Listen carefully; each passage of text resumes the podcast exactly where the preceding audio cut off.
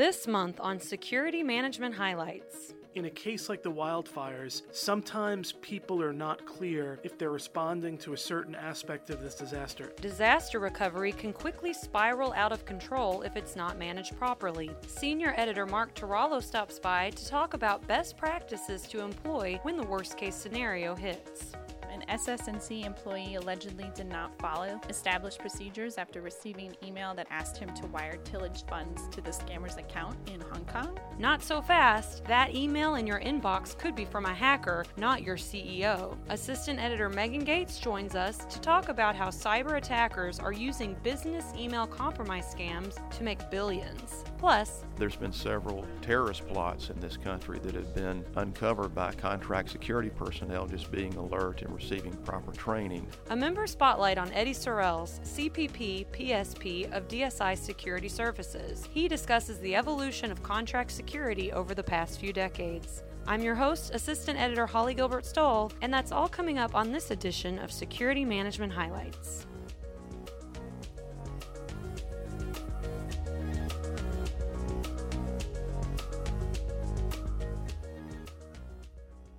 On May 1st this year, a wildfire began southwest of Fort McMurray in Alberta, Canada. The blaze spread, eventually destroying approximately 2,400 homes and buildings and forcing the largest wildfire evacuation in Albertan history. As senior editor Mark Tarallo explains, managing such large scale disasters may seem overwhelming, but there are best practices that can help disaster management experts bring clarity in the midst of chaos. Hey, Mark, welcome to the podcast. Hi, Holly. You write that effective disaster response depends on not getting lost in complexity, and we can only imagine just uh, how complicated these events must become. You cite the example of the Fort McMurray wildfire. What happened there, and how does it kind of illustrate your point? Yeah, the wildfire there was really an incredible, just wide ranging tragedy in that the fire spread to over a million and a half acres and it forced at least 80,000 people from their homes. And really, it took months months until the fire was declared under control. It finally was declared under control around early July, around July 5th. The estimates were about 2,400 homes and buildings were destroyed in the fire, and the Insurance Bureau of Canada they estimated the total damage at 3.5 billion. So it was really this cataclysmic event. Yes, definitely. And one source you spoke to said responding to such a wide ranging disaster can actually create a crisis within a crisis, and a post event issue could even rise to the level of creating a second disaster. Can you explain?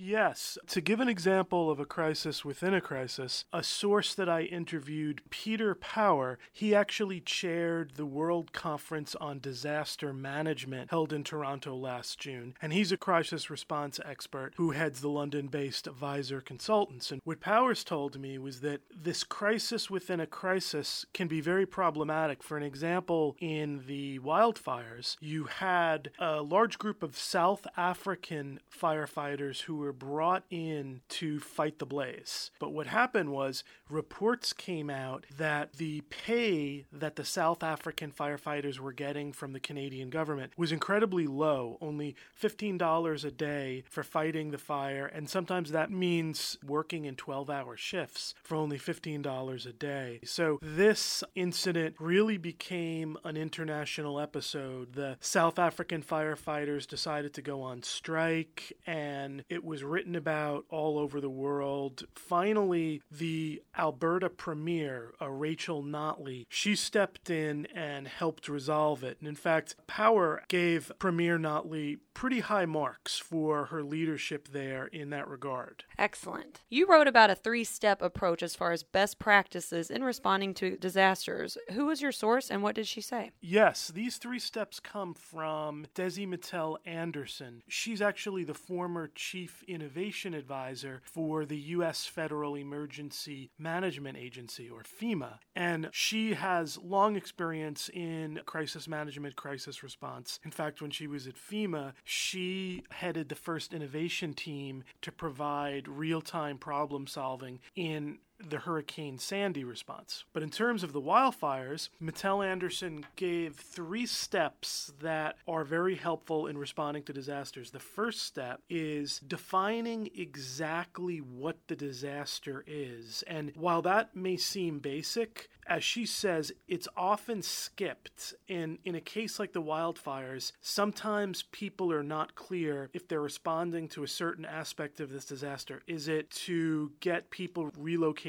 safely? Is it to control the fire? Is it to get economic development restarted and the community back on its feet? Really, you need a clear definition of what problem you're trying to respond to, and that's key to formulating a targeted and focused response. Now, the second step in Matel Anderson's method is to create a challenge statement that defines the who and the why. That is, who will be served or helped and why the effort is necessary. And what happens is, again, can sound kind of basic, but this is sometimes skipped in response efforts. And to give an example, sometimes responders to a disaster will decide okay, we're going to build a response based app so we could use to coordinate our efforts. But they build the app when they're not really sure who the target audience is and what actual purpose the app will solve. They'll just be like, hey, we need an app, let's do it. So you need a challenge statement. Who are you serving? Who are you helping? Why the effort is necessary. And third step is formulating a solution. And she broke that down into a process where in the first part of that step, you welcome as many ideas as possible. Even if they sound a little bit out of the box or off the wall, someone may have a good idea. So solicit solutions. How do you think we can best solve this problem? How can we best respond in this situation? And then when you get all these ideas, you brainstorm and you try to pick the best ones, the ones that are clear in serving your target audience, why you want to serve them,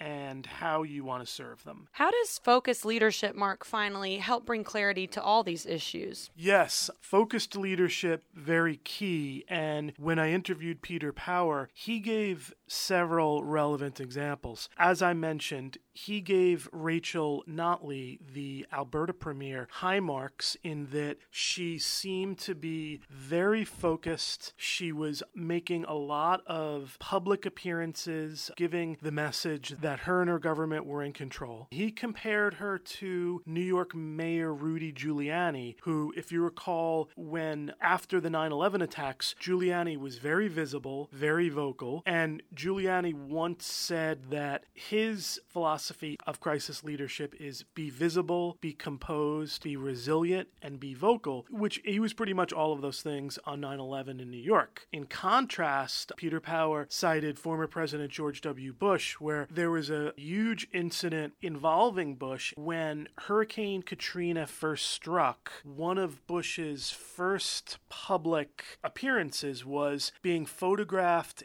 in the Air Force One Airjet at 40,000 feet in the air, kind of looking down over at the area. He was not in the area, he wasn't meeting with people, he was 40,000 feet in the air. And as Power says, as a symbol of leadership, this seems very aloof, distant, and removed. And it's not the type of focused leadership that you really want to portray. Again, not only Notley, but Peter Power cited Canadian Prime Minister Justin Trudeau. Trudeau often was seen getting out of his helicopter interacting with people. Notley was seen photographed giving evacuees preloaded debit cards. Very hands on moments, hands on leadership that they were portraying there. Excellent examples, Mark. Thank you so much for stopping by to talk about disaster response. Thanks, Holly. That email in your inbox may look like it's from an executive at your company, but it may very well be from a hacker. According to the FBI, attackers have used this spoofing technique to steal more than $3 billion from enterprises around the world. Cybersecurity editor Megan Gates is here to tell us more. Hello, Megan. Thanks for coming by today. Hey, Holly. Thanks for having me. What is a business email compromise scam, and why do so many people continue to fall victim to this type of attack? Well, so we don't have to keep saying business email compromise scam over and over again. Let's just call them BECs for short. And they target businesses working with foreign suppliers or businesses that regularly perform wire transfer payments. Sometimes in the past, these were called man in the email scams, but the definition was recently updated so that they weren't confused with a different type of scam. And BECs typically involve a scammer sending an email from a legitimate looking address, Sometimes it's an address that mirrors your own company's email address or someone that you might do business with, requesting a wire transfer to an account. These accounts are usually foreign banks, so outside of the United States, especially to Asian banks, those in Hong Kong and China. And so basically, it's asking someone to, you know, sending them an email being like, hey, I need this amount of money wired to this account for this purpose.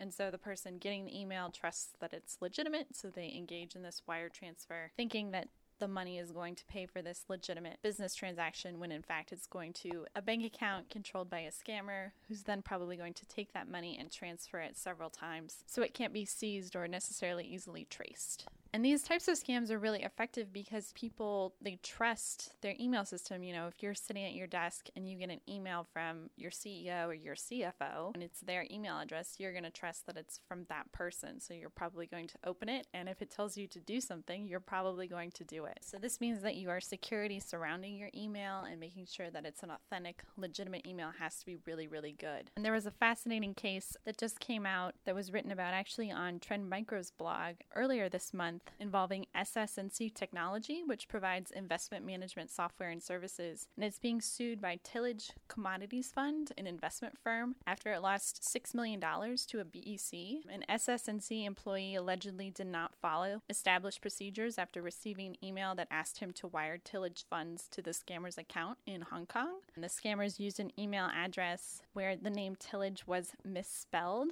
uh, requesting the wire transfer. And before that request, tillage had never had had money transferred outside the United States, which SS&C should have known as it was handling legitimate wire requests for tillage since 2014. And the scammers were only caught after SS&C had initiated wire transfers seven different times and then decided maybe it should call someone at Tillage rather than just relying on email correspondence to say, what's going on here and is this correct? And according to the lawsuit filed earlier this month, SS&C failed to exercise even a modicum of care and responsibility in connection with known and obvious cybersecurity threats. They're not the only ones to fall victim to these kind of scams. Uh, recent reports include that Seagate, Snapchat, and Sprouts Farmers Market have also fallen victim to them. And it was interesting looking at Trend Micro's sort of rundown of what they said about these scams. And they said a closer look at the Tillage Fund incident shows that not only were they a victim of a BEC scam, but also a victim of the negligence of its associates' employees, a matter that could have been prevented. Consequently, the human error on SS&C's part amounted to a massive financial loss for Tillage Fund. Human negligence, either by a lack of knowledge or carelessness, is why BEC scams and other social engineering tricks work. It simply makes it easier for them to infiltrate a system without having to use more sophisticated tools and methods. Your article mentions some statistics that the FBI has made available regarding these email campaigns and cyber attacks. What has the FBI found when looking into these hacks? Yeah, I'm really glad that you asked that, Holly, because conveniently, after my article had already gone to press, the FBI actually updated its numbers on BEC scams and said that since January 2015, there's been a 1,300% increase in identified exposed losses related to these kinds of scams. They've also found that they've had complaints of the scam in all 50 states and also in 100 countries. This is way up from the number that I cited in my article, where I had that BEC scams had affected more than 2,126 victims globally and cost nearly $21.5 million. So that's a major, major increase. The most recent FBI estimates say that the exposed dollar losses for BEC scams were $3.1 billion and it have affected 22,000 different enterprises. And so, in a recent public service announcement that the FBI issued this summer, it said that it found that businesses that deploy robust internal prevention techniques at all levels, especially targeting frontline employees who may be the recipients of initial phishing attempts, have proven highly successful in recognizing and deflecting BEC attempts. It's also said that financial institutions are changing their behavior to sort of try and prevent these scams from being effective. So, some banks are holding customer requests for international wire transfers for an additional period just so they can verify that they are legitimate. Wow, yes, those numbers are very stark indeed. How can individuals and companies fight back against these would be hackers? I mean, is there anything that the average desktop user can do all the way up to, you know, the company's security at that corporate level? Yeah, there are a lot of different things and a variety of measures that the FBI recommended in its public service announcement. And these range from avoiding free web based email accounts to being careful about what you post on social media regarding the hierarchy of your company. So it's not clear who would be the person who's responsible for initiating and handling wire transfers. And also to be careful about where you share corporate email addresses to give scammers an additional clue as to how they could put in an email address to send you a potential phishing message. The FBI also said to be suspicious of emails sent to you that asked for secrecy or for you to take action quickly. That can be a big red flag. And also consider additional IT and financial security procedures for corporate security. For instance, the FBI said maybe consider out of band communication, which is you get an email to initiate a wire transfer and then you actually call someone on the phone to verify is this legitimate? And then if it's not, you've caught it immediately. You haven't put yourself at any more risk and sent money. It also gave a good suggestion of using forward instead of reply when you're responding to an email. So when you get an email, you know, checking the email address make sure it's spelled correctly. And then instead of hitting reply or reply all, click the forward button and type in the email that you want it to go to. This is just another way to double check and make sure that your emails are going to the appropriate person and not a scammer. Well, this was great advice for all of our listeners and their organizations. So thank you for stopping by and explaining all that, Megan. Thanks for having me, Holly. Finally, our member spotlight this month is on Eddie Sorrells, CPP PSP, Chief Operating Officer and General Counsel at DSI Security Services. He joined me at ASIS 2016 to talk about the threats his clients are currently facing and how he's seen contract security evolve during his two and a half decades in security management. Welcome to the podcast. Thank you, Holly. Glad to be here. Yes. So tell us about when you joined the society, and you're also a volunteer leader. So tell us a little bit about your experience and involvement with ASIS. I actually joined ASIS back in the mid 90s. I was just getting into security management at the time, and uh, it was a great tool to, to really expand my education, learn more about the industry. And since the early years of being involved in the association, I've accepted numerous positions in volunteer leadership. Currently, I'm the council chair for the Security Services Council, and that really has allowed me to expand my knowledge base even further. Uh, I think the association does a great job, not just networking and making connections, but really giving the ability to the members to expand their education, find out trends, and, and certainly here as we sit here at the show, finding out what's going on day in, day out, because things are evolving so quickly. And how have you used the ASIS network in your own line of work? And tell us a little bit about what you do. Maybe you can tie those two together. Sure. I'm actually involved with a company called DSI Security Services services. I started 25 years ago as a security officer and moved up through the ranks to, to accept positions in management. And I currently serve as the Chief Operating Officer and General Counsel. And I rely greatly on ASIS connections to reach out and find out what's going on in different states. For example, we're in about 24 different states now. Through the networking opportunities within ASIS, I've been able to not just forge friendships, but also professional associations. And I can reach out to someone virtually in any state and find out what's going on in the way of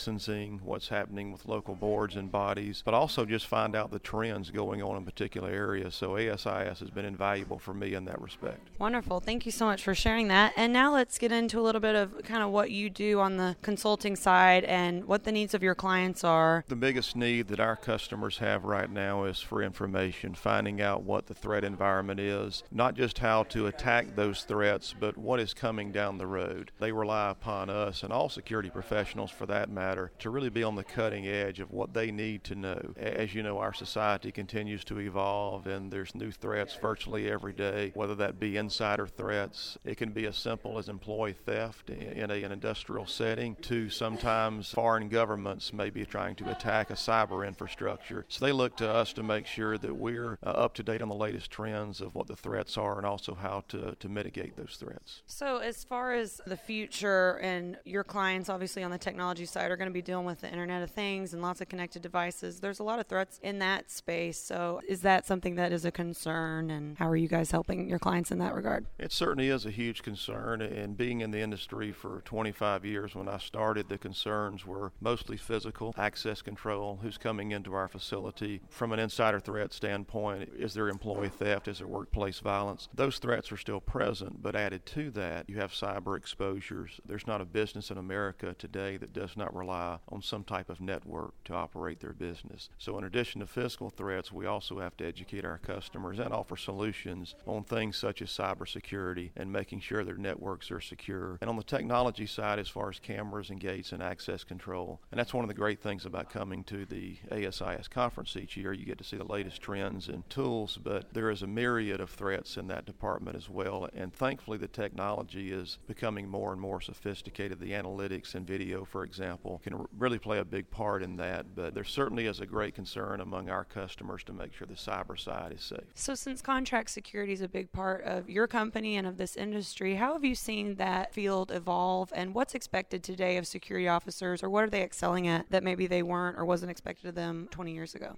I've seen a big evolution starting as a contract security officer myself 25 years ago. I've seen a real evolution in the way the position is viewed. When I first got into the industry, I think contract security personnel were viewed sort of as an afterthought, just a necessary evil. And when I became one myself, I began to see what an integral role they played in the customer environment where they were serving. In the past 25 years, I've seen a tremendous growth area in that segment of our business because they are not just more respected, but they're more relied upon. And uh, one of the misconceptions sometimes the public has is the person employed as a contract security officer may not have the, the same type of training as other professionals in that sector, but uh, they're being asked nowadays to guard critical infrastructure sites. There is, depending on what estimates you use, there is anywhere between 1.5 and 2 million security officers in the United States playing a very big role. So they're being relied upon on not just standing by a door and watching access control, but being trained in things like insider threats and reporting suspicious activity. There's been several terrorist plots in this country that have been uncovered by contract security personnel just being alert and receiving proper training uh, and being able to, to react. Uh, for example, the San Bernardino situation here recently, there was a contract security officer involved in the evacuation and saved untold lives. Unfortunately, that was a tragic situation, but it was mitigated by a contract security officer. So, since my inception as a security officer 25 years later, I've seen a huge evolution in just how they're treated and also the value they bring to the table. Eddie, thank you so much for joining us. My pleasure. Thank you, Holly. That does it for this month. Be sure to check out our bonus episode later in October on our cover story about the two way manager. Subscribe to us on iTunes or SoundCloud so you don't miss an episode. If you like what you hear, please leave us a review on iTunes and spread the word about this free podcast for security professionals. Once again, I'm your host, Assistant Editor Holly Gilbert Stowell. Thanks for tuning in. Bye bye.